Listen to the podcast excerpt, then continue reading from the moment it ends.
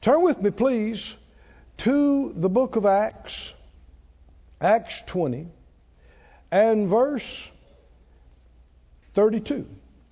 He said, Now, brethren, I commend you to God and to the word of his grace, which is able to build you up and give you an inheritance and among all of them which are sanctified.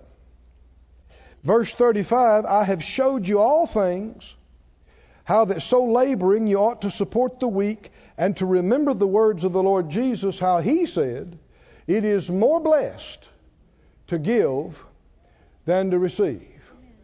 The Master said, It is more blessed to give than to receive. And this word more is translated much more, is translated more and more, revealing that there are degrees of blessing. Anybody glad that you're experiencing more blessing than you were years ago? Would you be open to taking another step up? Well, notice it's connected with giving. Not just giving in an offering, giving as a mentality, giving as a lifestyle, which is the same thing as saying a lifestyle of divine love. God so loved the world that he what? Gave. That he gave. And he gave the greatest thing, the most precious thing he had to give demonstrating the degree of his love for us and how far he was willing to go to redeem us. He has forever proven, demonstrated his love for you. Do not question it. I said, don't question it. Don't challenge. Well, Lord, if you love me, is an evil thought. Y'all with me, friends? He has decisively, without question, beyond doubt, proven his love for you and me. First of all, none of us, none of this would exist if he hadn't created us to start with. Also, unless he sustained our galaxy, our star, our planet, our systems of our body, every millisecond, the atoms would fly apart. He made you, He's sustaining you every millisecond. All things are upheld and held together by the word of His power. But now, after all that, giving us a completely free will, man has chosen to rebel against God and not believe and to disobey God. But having done all this, because of his great love for you and me, he purchased back his own creation. Oh, come on, are you with me? He bought us back. His own creation. It was already His by right of creation, by right of continuous sustenance. Yet, because we had sold ourselves, He bought us with the precious blood of the Lamb. Hallelujah. Hallelujah. And then, having owned us at least three times over that I'm talking about right now, I'm sure it's more than that. He turns around, hands us the keys and says, Serve me if you choose to. We ought to love Him forever. We ought to love Him with every breath. But we ought never question His love. We're the ones need to demonstrate our love for Him. He's already. And that's, I mean, you could just keep on going. Jesus, after he gave himself, after he went to the cross, after he went to the heart of the earth, after he bore our sin and the judgment, he to this day ever lives to make intercession for us. His love is unquestioned. Somebody say, I believe the great love you have for me. Hallelujah. I believe it. I'm not doubting it. I'm not questioning it. Go to Galatians, the sixth chapter, please. Galatians chapter 6, verse 9. 6 9. Let us not be weary in well doing. A lot of translations say in doing good. For in due season we shall reap if we faint not. Season.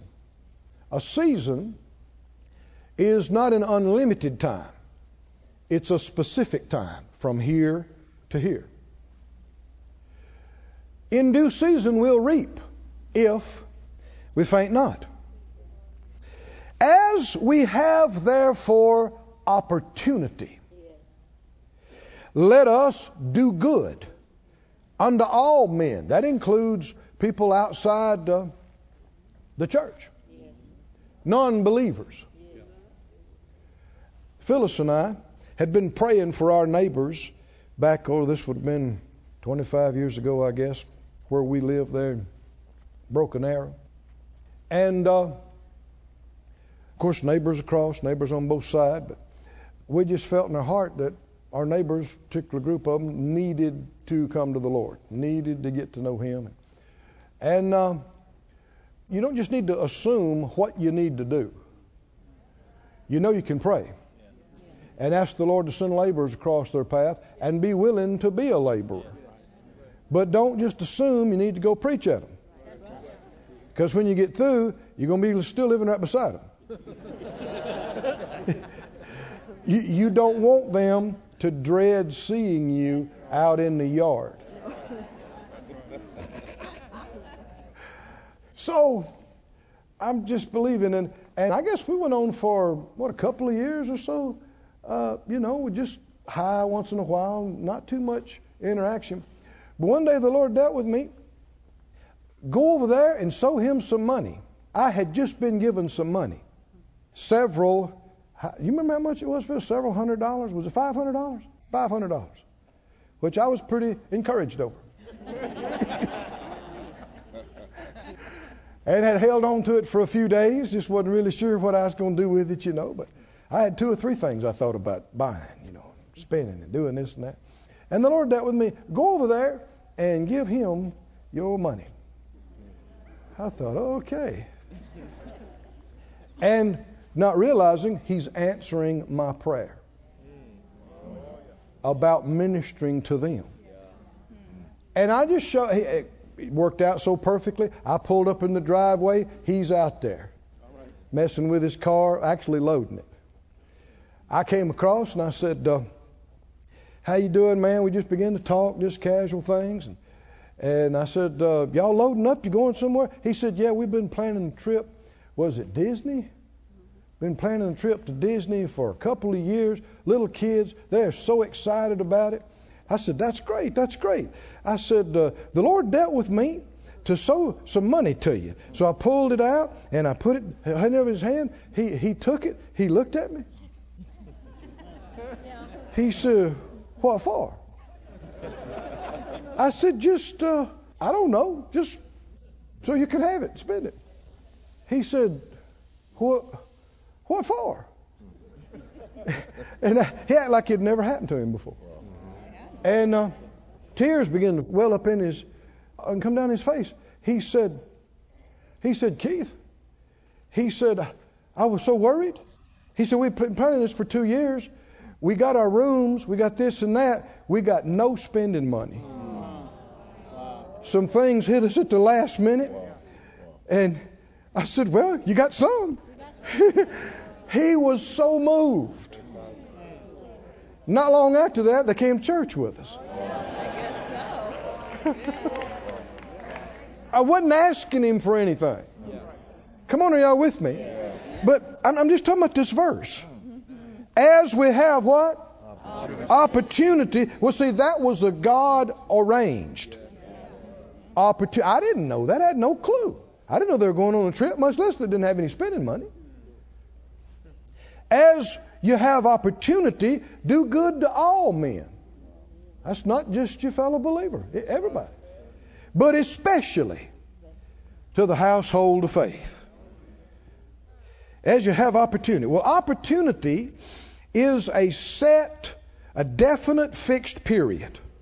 Webster says an opportunity is an amount of time or situation in which something can be done. Not an unlimited amount of time. A set, specific, we call them windows of opportunity. But the Lord gave me three phrases. Anybody remember them from last night or the night before? Windows of light, doors of opportunity, and streams of provision. If the Lord hadn't brought that provision in my hand, I wouldn't have been able to do anything.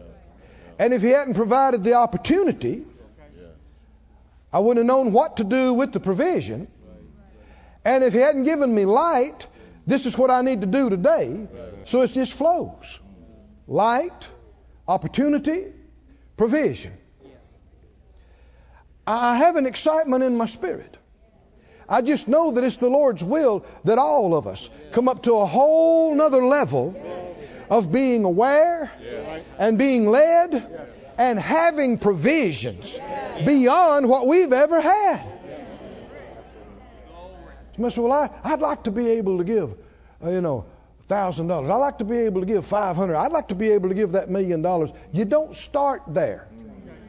You don't start there. You start with a heart that is willing and desires for God to use you to bless somebody, to meet their need, to fulfill their, their vision and dream, to encourage them.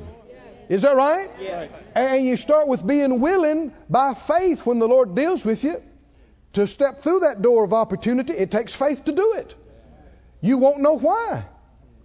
You'll find out a lot of these things just after the fact, later.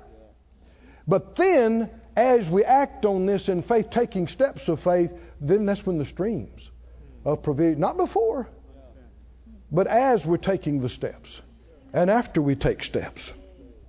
Say it out loud again windows of light, doors of opportunity, and streams.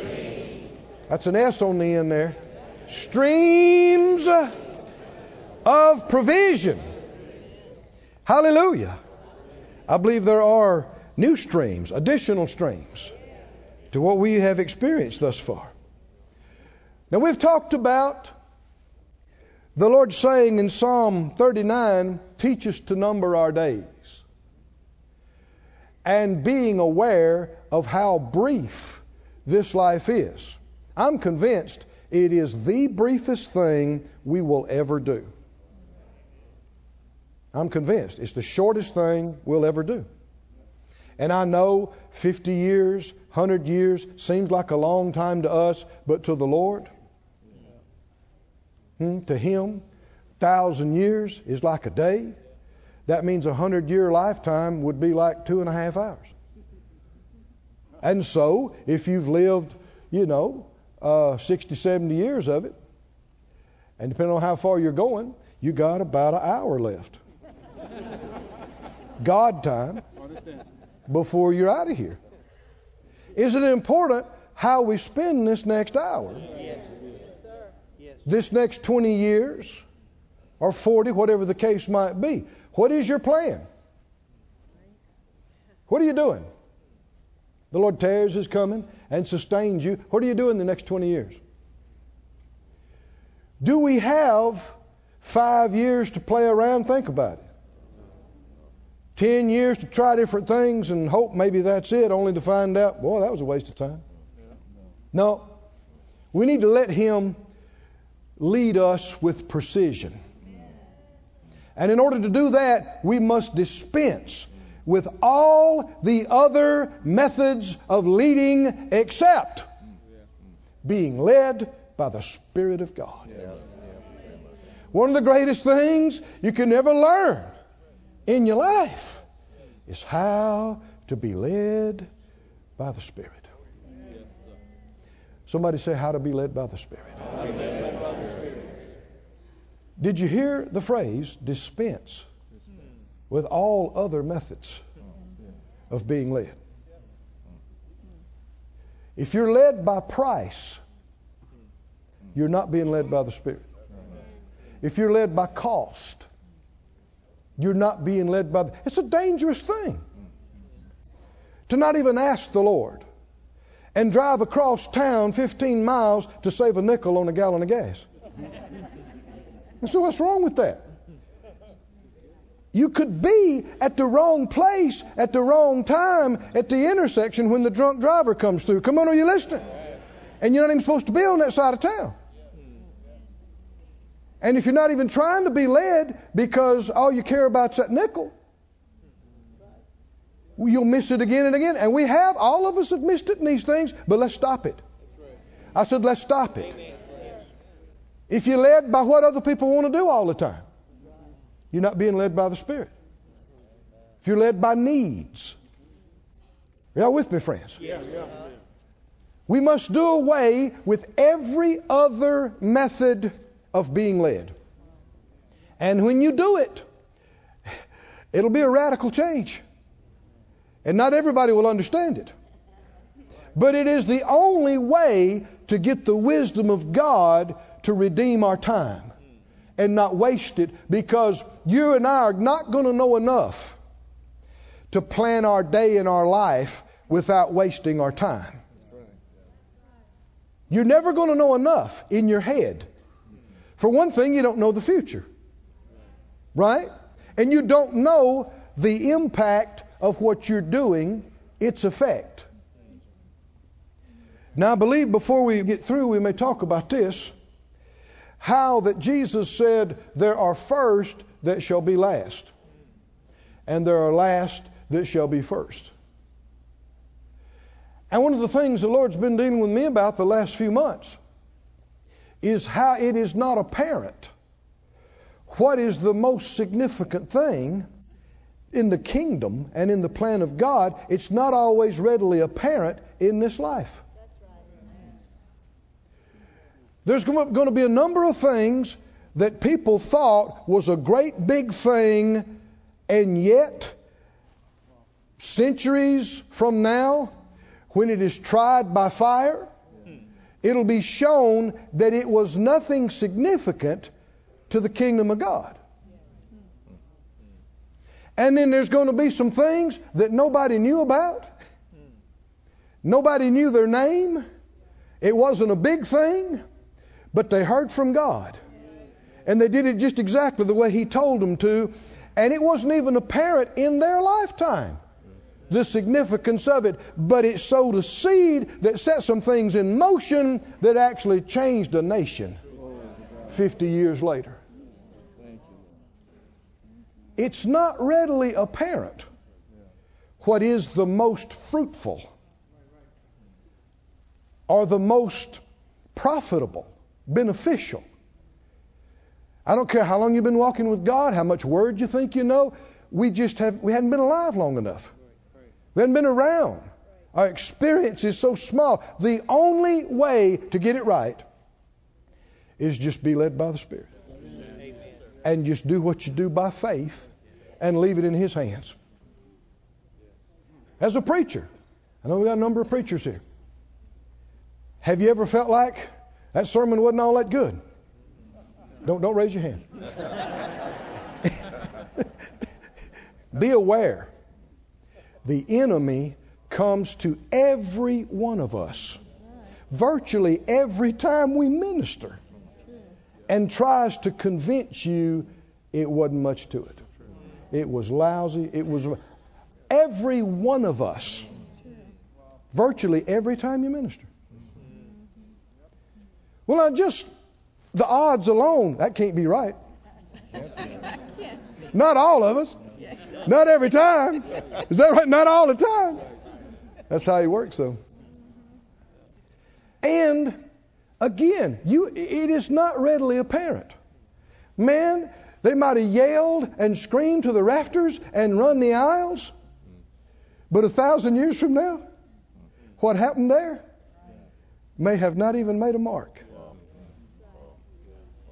I didn't say it didn't. I said it might not have. There could be a situation in which it was that way, or it could be one that everybody was uncomfortable. and half the crowd was wishing you'd just close early. But you heard from God, and it was the right subject. And a lot of folks didn't even like it and didn't even receive it that day. But it was a seed that was sown, and the Lord brought it back to them 15 years later in a time of duress, and they changed their whole life. You just are not going to see it and know it at the time. So if you do the right thing and, and keep a right mentality, you have to just walk by faith. Did, did you hear that last phrase? Yes. You have to walk by faith, and that means saying things you don't feel like, recognizing the oppression of the enemy and resisting it and getting in faith. Did you pray? Did you use some scriptures out of the Bible? Were you endeavoring to do something that was beneficial in God, then God's got something to work with. In spite of our shortcomings and ignorance and mistake, He said, My word will not return unto me void, but it will prosper. It'll accomplish what I sent it to do. It'll prosper in what I sent it to do. Amen. We need to believe that word right. every time. Many a time, I've told myself, I read scriptures. I read, well, they act excited about that. I'm not moved by what I see. I'm not moved by what I don't see. I got to get in faith about this. Lord, I know I didn't do everything perfectly, but in spite of my ignorance and mistakes, there was some scripture. There was the Spirit of God involved. I'm believing you to take it and work it into people's hearts and minds. I need to be in faith for their sake. Is that right? I need to be in faith. And if you go home and slump down in your chair and go, I just don't understand, man. I, am just, I, man. It just about anybody out there could do a better job than that. Dear me. You're just yielding to the enemy and walking by sight and yielding to feelings. Stop it. Amen. Stop it. Get a hold of yourself. Grab yourself by the ear. Drag yourself up by the chair and say, Boy, you are a privileged one to get to handle the holy word of God. You're a privileged one, chosen that the anointing will come on you to do this job. Get yourself in faith and right now. Anybody with me on this? If you're going to live by faith and walk by faith, you do not wallow around in self pity and self doubt and second and third and fourth guessing everything you do. You want to be willing, you want to be correctable and teachable. I'm willing. If I missed it, I'm ready to repent. But I'm not going to repent till I know I missed it. What am I repenting about? Because if you're too quick on that end, the enemy can just play you and keep you in condemnation all the time, and that will gut your faith. We have confidence toward God if our heart doesn't condemn us. Then we got confidence toward God. Say it out loud again. His word, His word does, not does not return void. Return void.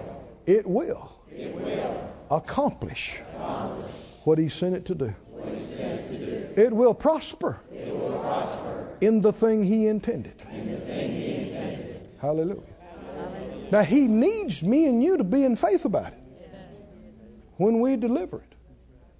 And it, again, it will not always be apparent. I know I'm as human as anybody else. You like it when people look like they're at least half enjoying it and, and nodding their head and, and a good amen is just like saying sick 'em to a good rabbit dog. I mean, it's, uh, yeah, you do. But you know, God needs people that have a constitution that can wade into unbelief eyeball deep. Come on, are you listening? Where nobody even knows why they should say amen. Phyllis and I were talking. We were talking about some things today. Somebody was uh, thanking me and saying they really appreciated something I had taught. And she, we were talking today. The first time I taught it, uh, like Brother Hagin used to say, everybody around me was breathing the hot breath of unbelief down the back of my collar. Several had already let it be known to me that they were just sure Brother Hagin was going to correct me. And I was going to be in trouble. Better not go too far into this.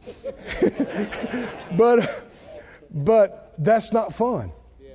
I said that's not fun. And so what you know what I did? I checked my heart. I checked my heart. I checked my heart.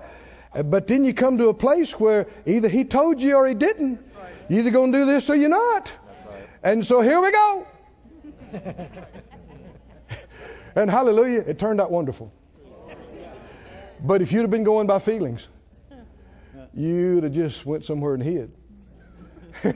Say, take me off the roster. Please.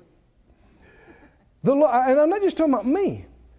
God needs people that, like David of old, can encourage their self when nobody else is encouraging you.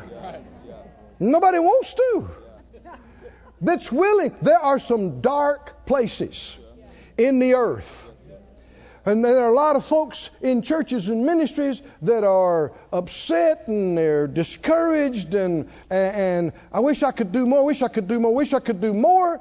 And there's so much light where they are that their light is not even noticed without realizing if you'd listen to the Lord, He would jack you up and send you out of there into a pitch dark place. And when you lit your little candle, everybody'd go, Woo, dim that thing. What? What are you, what is all that? We've never heard that before. We've never seen that before. And it would thrill you to your soul. But you got to be willing to step out and risk, if you want to use that word, being rejected. Was Jesus' message ever rejected? Man, people left his meeting sometimes by the thousands and never came back. Was Paul's ministry ever rejected and not received? You're not better than Paul, are you? You're not better than the master, are you? Well, we shouldn't fall off our chair. Somebody writes us an ugly letter. If the people in the church don't act like they always appreciate. if the people in the church don't always act like they appreciate you nor your sacrifice nor all your praying and your studying and your hard work. They just act like they don't even care. Good friend of ours, some years ago, good good people, him and his wife, started a church from scratch, built some of it with his own hands, and just I mean, you talking about somebody pouring their life into it? They did. And after getting this done, building the church to a certain place, he calls the regional minister's director and says, Get somebody to come up here and take this thing. We're leaving. he said, What? Thought you just got that new thing built? I thought you just got. He said, Yeah, but these people don't even care whether we're here or not. They don't appreciate us. Get somebody to come up here and take it because we're going. He said, Hold on, hold on here. What, what brought this on? Well, it's Christmas time. He said, Do you know what the whole congregation pulled their resources together, got together and gave my wife and I both for Christmas. Said what? Five by seven picture of Jesus.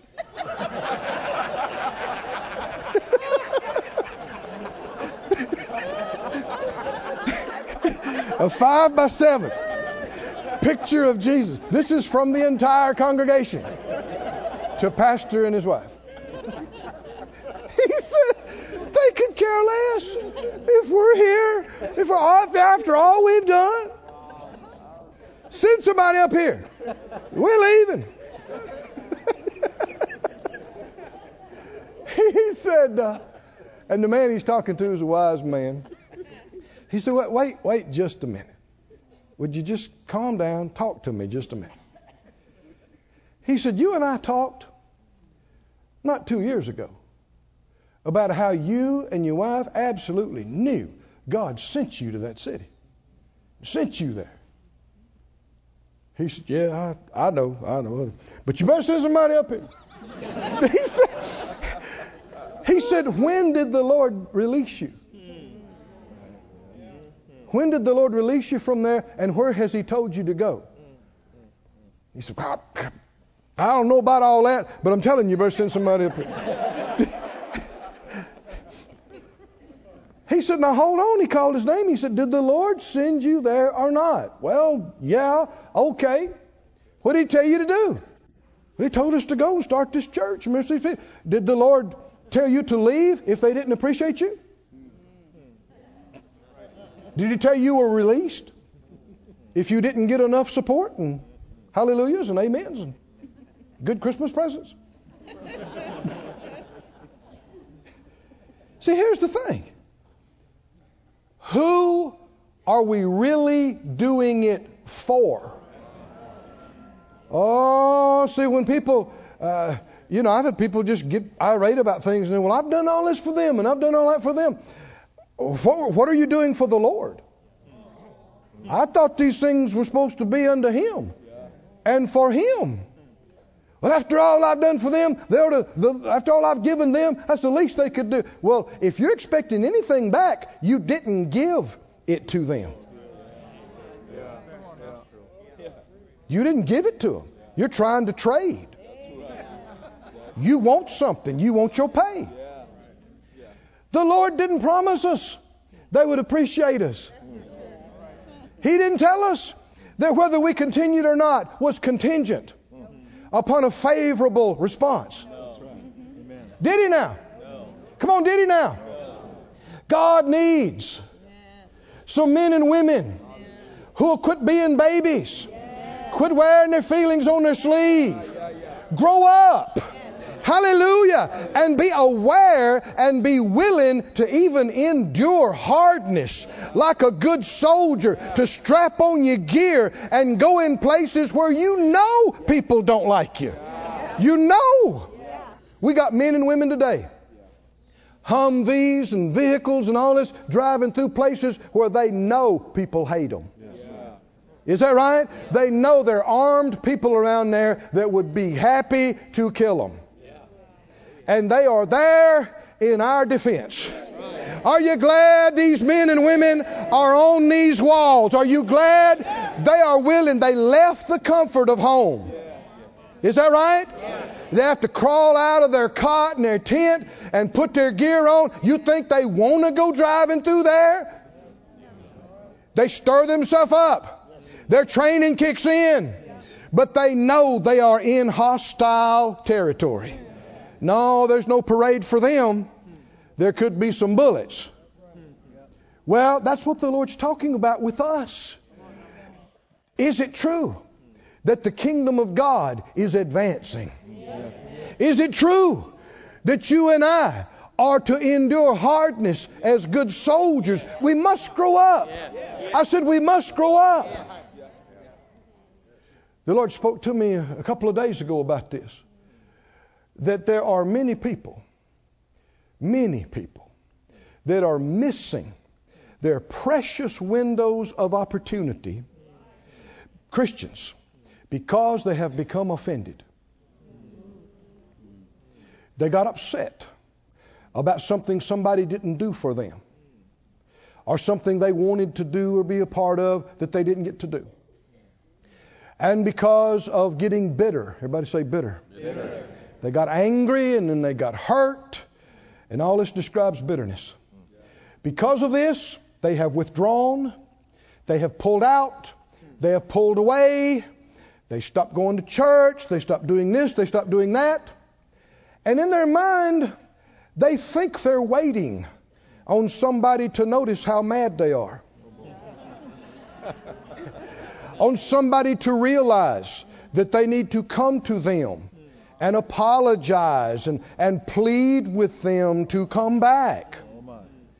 And all the while, they've already missed six months, two years, ten years of precious opportunities that they will not get back. The scripture says in Ecclesiastes if the anger of the ruler rises up against you, what do you do? Don't leave your place. We have a whole generation of folks who can't take, won't take correction. None. None. No correction. They'll receive compliments couched in soft tones. but just a blatant correction, they get their feelings hurt, they get offended, and they quit. And don't realize it was the enemy who has now robbed them of precious days and opportunities they had they could be serving. The master said to me, Oh, this has been decades ago. He spoke to my heart. He said, Keith, if I had lived and ministered in your day, there would be those who would accuse me of verbal abuse. I'm going to let you think on that just a moment. no, no, not Jesus. He's so kind. Jesus would never even raise his voice at you. Have you read the Bible? Yes. Have you read Matthew? Yes. Mark? Yes. Luke? John? to hypocrites, he got quite rough. Is that right? You bunch of snakes? How you gonna miss hell? You scour the world to make a convert, and when you do, you make him twice the child of hell you are. Am I quoting scriptures? and one of his responses to his own, more than once, is, Where's your faith? Why'd you doubt? And he brought to me the scenario of Peter and the walking on the water incident. And helped me to put it in today's council happy society. and if Peter had been the baby that many, many people are, he stepped out on the boat. He walked on the water. Who else has ever done that? Except the master himself.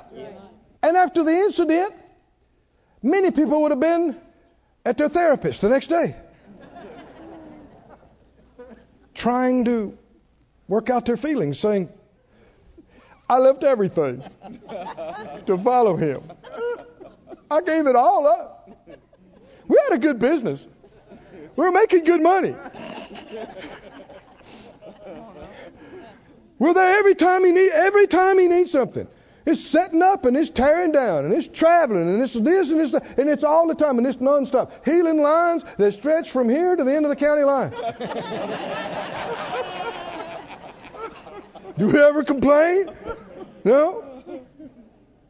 Did anybody else step out of the boat? No. No.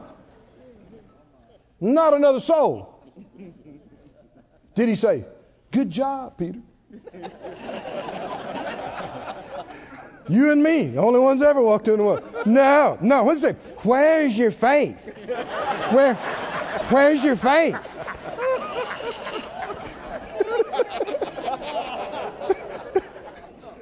it would be funny if it wasn't so pitiful and if it wasn't so serious. We have thousands upon thousands upon thousands of people who have pulled back, who have quit, who have lost years of precious opportunities because their little feelings got hurt.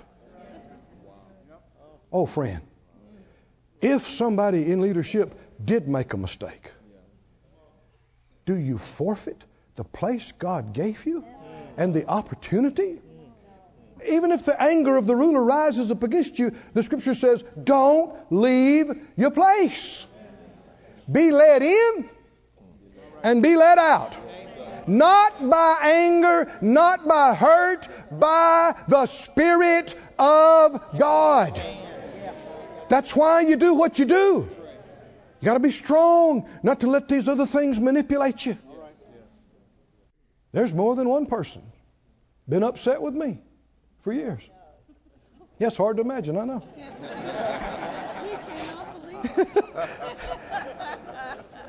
and more than one of them. The devil's such a liar. He is such a conniving, low down. I don't think I am going to cry one tear when he gets thrown into the lake of fire. He's so cruel. He lies to people continuously. There are people I hadn't seen for years that were a part of us and around us, and, and we had good fellowship. And what, they what they got upset about was they didn't feel like they had the place with me that they wanted. And they got upset about not having that place, so they completely left. And the truth is, they did have a place with me. And they didn't respect it, they didn't appreciate it when you keep demanding and you're always upset because you're not getting more, it proves you wouldn't value it if they gave it to you. You're not valuing what you have. You think somebody owes you something. You're deluded. You're deceived. It's a privilege to be able to step foot in the church. It is a privilege. It's a privilege to be able to hold a broom. Come on, are you with me? For the work of God. Nobody owes you any time or any place or any attention, but the devil lies to people continuously about this. And so it, it makes no sense at all. I don't have as much as I want, so I'm going to throw it all away. Does it make sense? I don't have as much as I want, so I'm going to have nothing. If you really valued it like you say you do, you wouldn't want to lose what you had. You'd treasure it. And you wouldn't be indignant because somebody's not giving you more. You wouldn't feel like they owed it to you to begin with. Who are you? A thousand other people could be doing what you're doing. Now, you may think we've digressed, but we haven't. It is the trick of the devil. He's a thief. And he's come to rob you of your precious opportunities, of your precious days. Somebody say, I'm not going to do it. I'm not going to let him do it. If you follow the Lord all the way in your life, if you get on your path and stay on your path and don't get off, you will have to humble yourself and submit yourself repeatedly. And it will not be easy. I've had people say, Brother Keith, I'm looking forward to you teaching on submission. It's always been easy for me. Hmm. I know right away they don't know anything about what it is. Submission was not easy for Jesus. If it wasn't easy for him, it's not going to be easy for you. By very nature of what it is. Just in the, the few years that Phyllis and I have progressed down the path God's called us to, repeatedly, there have been times where you were tempted to say things you ought not say, do things you ought not do, throw your tools down, leave, and oh, looking back now, I am so thankful. I am so thankful because we were tempted on more than one occasion and more than one, and it was real. There's been times I came and fell across the bed and said, Lord, I'm putting in a request for a transfer. and it came back denied. so now I'm going to find out who my Lord is. Am I my own Lord? Do I write my own orders? Or is Jesus my Lord? If He's your Lord, then you go where He says go. And you stay where He says stay. And there will be times where it's tough. And there will be times where you suffer greatly. So I can't believe I'm, I'm, my ears. Yeah, you heard me. There will be times you suffer greatly, but not from being sick and not from being broke. You can suffer not getting your way. That's right. That's right. That's right. Having to submit your will. And if you don't do it, if you jump out, you'll never mature. You'll never develop. You'll be a baby Christian your entire life down here. And you will miss days and years of opportunity. Because if God had you in the right place and you jump out because you get mad, where are you now? Where are you now? Have you talked God into changing his plan?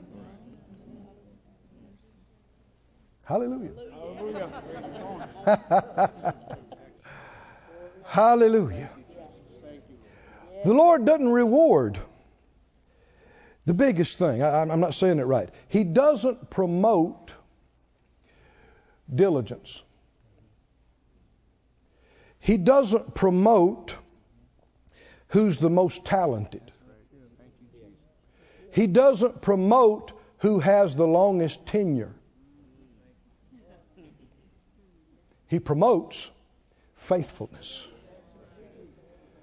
Those that do what he tells them to do. I worked harder than everybody else. That's not the same as faithfulness. I've been there the longest. I should get this and that. That's not the same as being faithful. I hear some gears turning. And faithfulness has to do with the heart. How many know you can stay but not be fit to be around? I'll stay. Clean your room. I'll clean it. I'll clean it. I'll cl- bang, boom. Want the room clean? I'll clean the room. Clean the room. You hadn't done anything right. Even if you get it spotless. Because God looks. He looks at the heart. It's not just the performance that gets promoted. It's not just the tenure. It's it's not just who works the hardest or stayed up the latest or put forth the most effort. It is faithful, faithful, faithful. And that's a willing heart. Yes. Hallelujah. Yes. Willing. Oh, willing. And you're going to have to receive correction. You're going to have to. Nobody has arrived to the point where they don't need correction and instruction. Nobody. And when you get to it, your flesh is going to rise up. Yours is. Mine does. Everybody's does. And it's when you better grab it by the nape of the neck and you better slam it down and you better crucify it. Come on, are you with me? Crucify it, and it'll squeal. Well, oh, I wanted Baba. You say, shut up, shut up. I wanted it. You say, die, die, die, flesh, just die. I feel like I'm going to die. Some things in you need to die.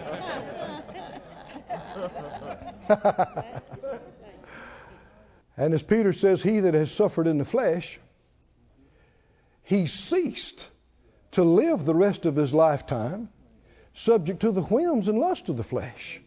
You get free. I said, You get free. And you begin to discern what's flesh and what's spirit, and what's God and what's man. And you actually start to grow up. But you have to put your flesh under and not get your way for these things to develop. The Bible says, after that you've suffered a while. The Lord make you perfect, establish, strengthen, settle you. Is that right? After I've said, I used to, you know, I, I, marked the scripture prayers in the epistles and I'd pray them over myself. And, and I'd get to that one, I'd want to leave that part out. but I, I'm either a word man or I'm not, right? I mean, I mean, you can't leave off half the verse. But then as time went by, you begin to see what he's talking. He's not talking about suffering from what we've been redeemed from. He's talking about suffering, having to put your flesh under. Can you say amen or oh me or we'll see or my my. Hallelujah. Stand on your feet, why don't you? Uh, Let's act on this right now. Mm-mm-mm. Hallelujah.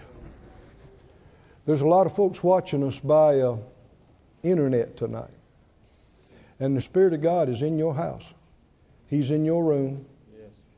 He's talking to you about this. And all of us need to reaffirm our commitment and our willingness to endure hardness as needed and to put our flesh under and submit our will to His and to receive direction and correction from Him through others. Even if they didn't do a good job giving it to us, still have enough spirituality to know it was God. Everybody said out loud, Father God, I present myself, as, yours. And I purpose, as, needed, to endure hardness, as a good soldier. You're a good soldier. We're not in heaven yet. We're here on the battlefield. Things are not nice. But the greater one's in us. And I can do all things through your anointing, which strengthens me. Set a watch at the door of my mouth. Help me to realize when I should shut up and humble myself and stop arguing and stop saying anything except yes, sir. Yes, ma'am. I'll do it. And then to do it with a right heart, with a willing heart, and do it as unto the Lord. Hallelujah. And lift it up as a sacrifice to you and receive your strength. Hallelujah. Hallelujah. Receive your strength. In Jesus' name. Amen. Glory to God. Glory to God. Just remain standing just a minute. The Lord asked me a question some years ago in a time of waiting on Him. He said, Keith, would you like to know how to increase your capacity to receive from me? This goes hand in hand with this, what we're talking about now, because increased time, increased opportunities, increased resources. And this is what he said to me. He said, cultivate a lifestyle of thanksgiving. Right. And so he talked to us about that for years. And I began to see things that were attached to it. And this is one thing he said to me personally, and it applies to all of us. He said, if you think someone owes you something, you make it impossible for them to be gracious to you. Right. Yeah. And see, God's everything He has done is available only by grace. And the devil knows this. And he knows what happened to him. And there's all kind of doctrinal disagreements. And none of us are perfect in doctrine. And you're not fully qualified to judge the perfection of a doctrine, but you are to try the spirits. And uh, Phyllis and I were talking about this recently. The Lord showed me the devil can't help himself. He gives himself away. He tries not to, but he, he just can't help it.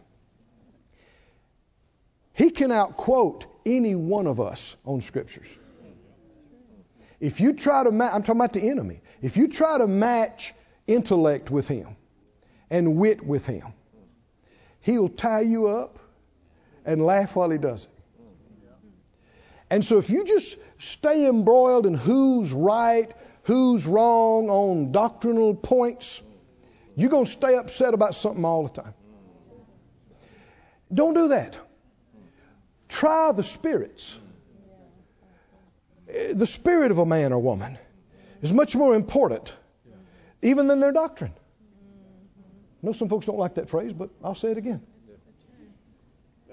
The spirit of a man or woman is more important than their doctrine because none of us are perfect in doctrine.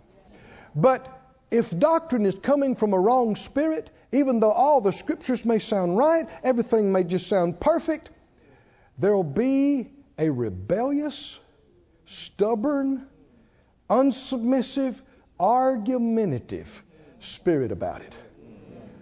And the enemy can't help himself. He will give himself away if you know where to look.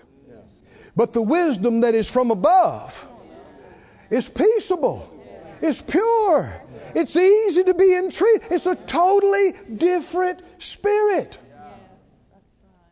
Come on, can you see this, friends? And so, the spirit of self pity is synonymous with somebody owes you something.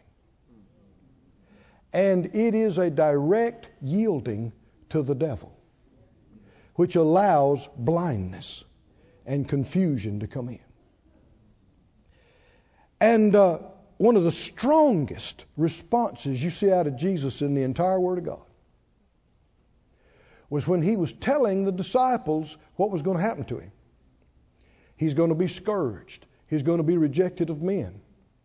And on the third day, he's going to rise again. Well, Peter takes him aside. You may, y'all remember this. And he says, This shall not be unto you. And if you look at the Greek of some modern Bibles, it'll say, He said, Pity thyself.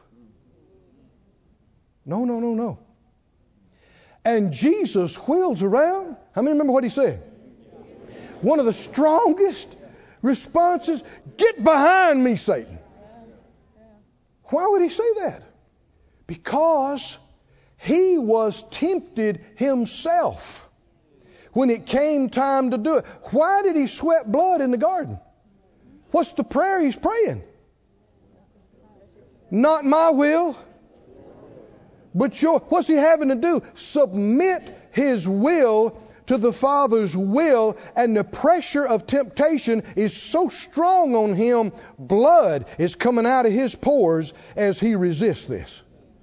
Temptation to what? Temptation to not submit. Temptation to not yield.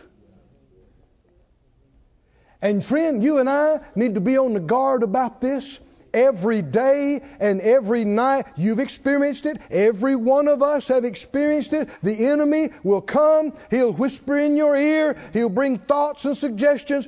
Why didn't they even notice you? Why did they give them that seat?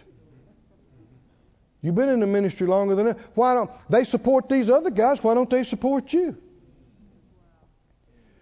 This is when it's time to wheel around and go, Get behind me, devil, shut up! Get out of here!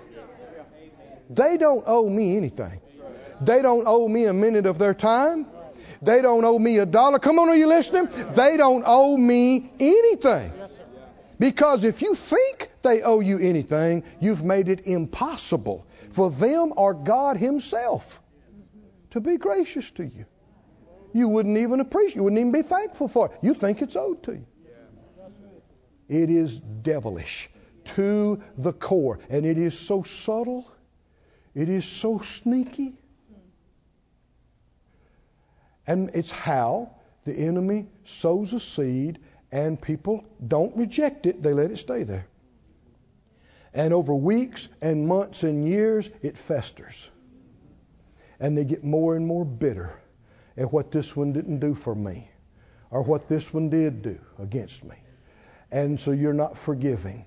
And you're thinking they, they should, and people quit. It is how people just leave their place, they leave churches, and somebody else is going to get their reward. And they're going to wake up here and realize that they don't have 9,000 days, they got five days. And it's not time to fix any of it and the devil has played them for a fool. could have been enjoying rich fellowship. Phyllis and I were talking about some folks that we love dearly, and they hadn't said hi nor boo to us in years. And I thought about it, and just tears came to my. I, I thought, I got not one thing against them. I love them. There is no reason for them to feel this way, but they believe a lie rather than what I, the truth is about me. This is happening all over the place. And you and I need to grow up. Come on, are you with me? And put a stop to it because we don't have time for this junk. Do we? We don't have time to nurse our little hurt feelings. While all this is going on, people are not being reached. Things are not being done. It's exactly what the devil intends. Oh, come on, friends. Come on, men. Come on, men of God. Come on, women. Come on, women of God. Grow a backbone. Yes, sir. Grow some thick skin. Come on, are you with me? Jesus said, I want you to be simple concerning evil. What does that mean? That means most people will think you are naive.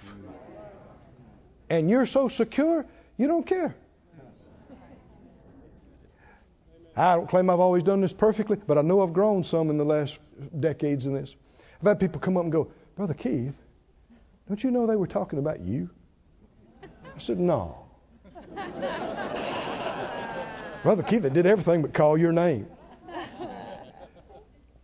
We are to be so secure and so simple concerning suspicions and lies and fears that if somebody comes up and slaps you, you go, Did you stumble? you, you stumbled and your hand fell across my face. no, I meant to slap you. Well, let's talk about it. There's no need to do that. Love covers the multitude of sins. Hallelujah. I want us to act on it right now. If we've had aught against any, let's forgive them right now. Let's let it go. You treat it like debt paperwork, like they owed you money. You take the contract, you rip it up, throw it away, and they don't owe you anything. Now, week after next, you think, man, I could have used that money. Too bad. You tore up the contract. Is that right? You tore it up. They don't owe you. Are you ready, everybody? Close your eyes. Say out loud, Father God. Anyone who's done me wrong, or I thought they did me wrong, I forgive them from my heart as an act of my faith. I release it. They owe me nothing.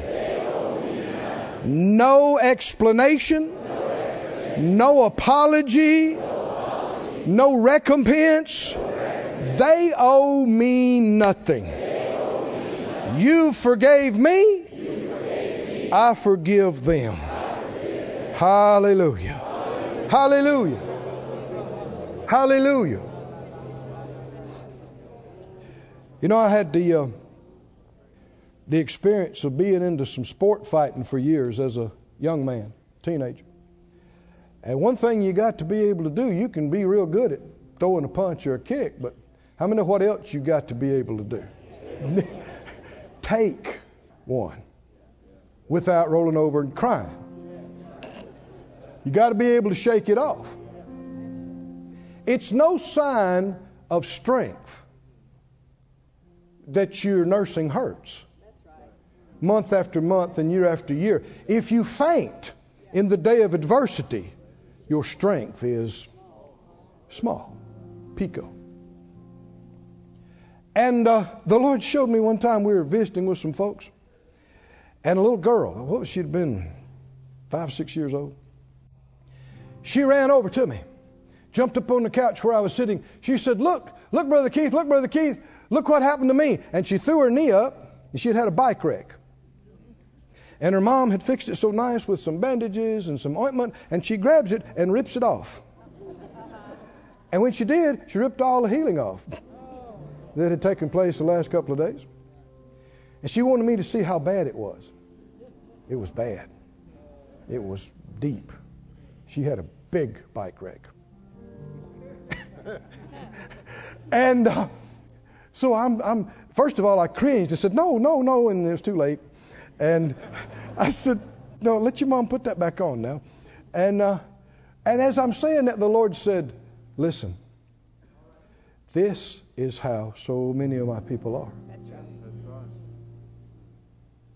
They keep tearing off the healing to show somebody how bad they hurt me, how mean they did me.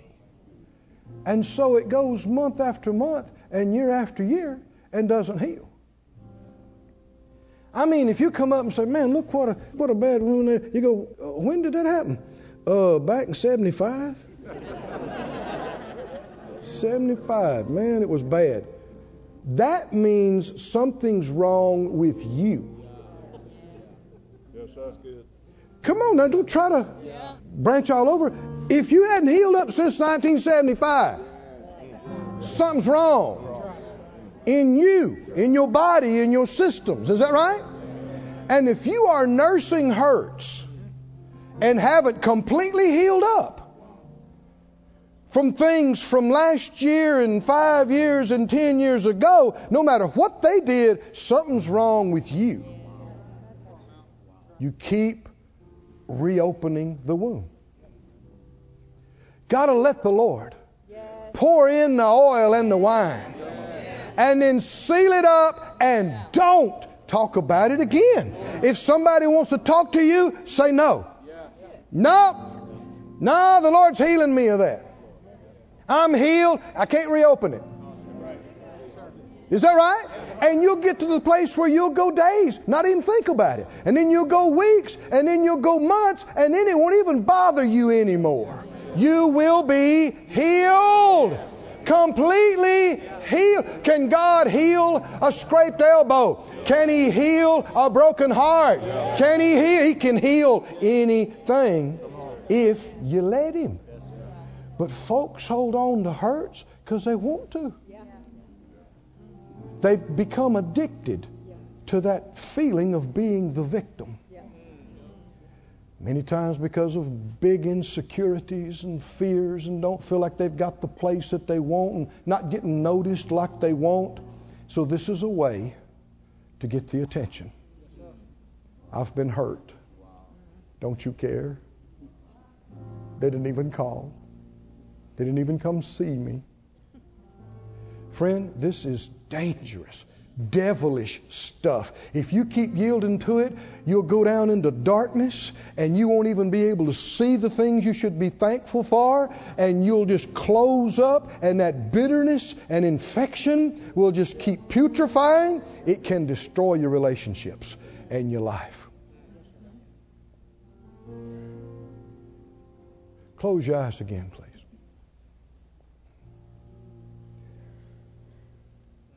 Let's act on this further. People that you love, people that you care about, people that you respect, people that you wanted more from. It's not their fault. You need to grow up. You need to repent. You need to let God heal you. And you need to say it out loud with all conviction Lord, Lord. I submit myself, I submit myself for the healing in my heart, inside me, my mind, my emotions. Nothing's too hard for you to heal. It doesn't matter what they did or didn't do. I'm receiving my healing just like I've received it in my body. I'm receiving my healing so that that doesn't even bother me anymore. Anymore. Anymore. And I'm saying, none of these people owe me anything. They don't owe me their time. They don't owe me their attention. They don't owe me to receive my phone call. They don't owe me anything. They don't owe me a place in their life or a part of anything they're doing. They don't owe me anything. And for anything that you would give me now, through whomever you would, I'll just be thankful for it. And I'll just be grateful for it. Hallelujah. Hallelujah. Hallelujah. Hallelujah. I'll rejoice. I'll be glad. And I'll live free. Free. Free. Free. Bondages are being cracked right now. Yokes that have been on situations for decades. I heard a crack just then. Cracks are coming into it. If you hold on to this, it'll just break completely off of you. Oh, hallelujah. Some folks need to say it. Get away from me, devil. Get behind me. I resist you. I'm not a victim. I got no reason to feel sorry for myself. Oh, hallelujah. I've got victory in Jesus, my Savior, forever. Hallelujah. Hallelujah.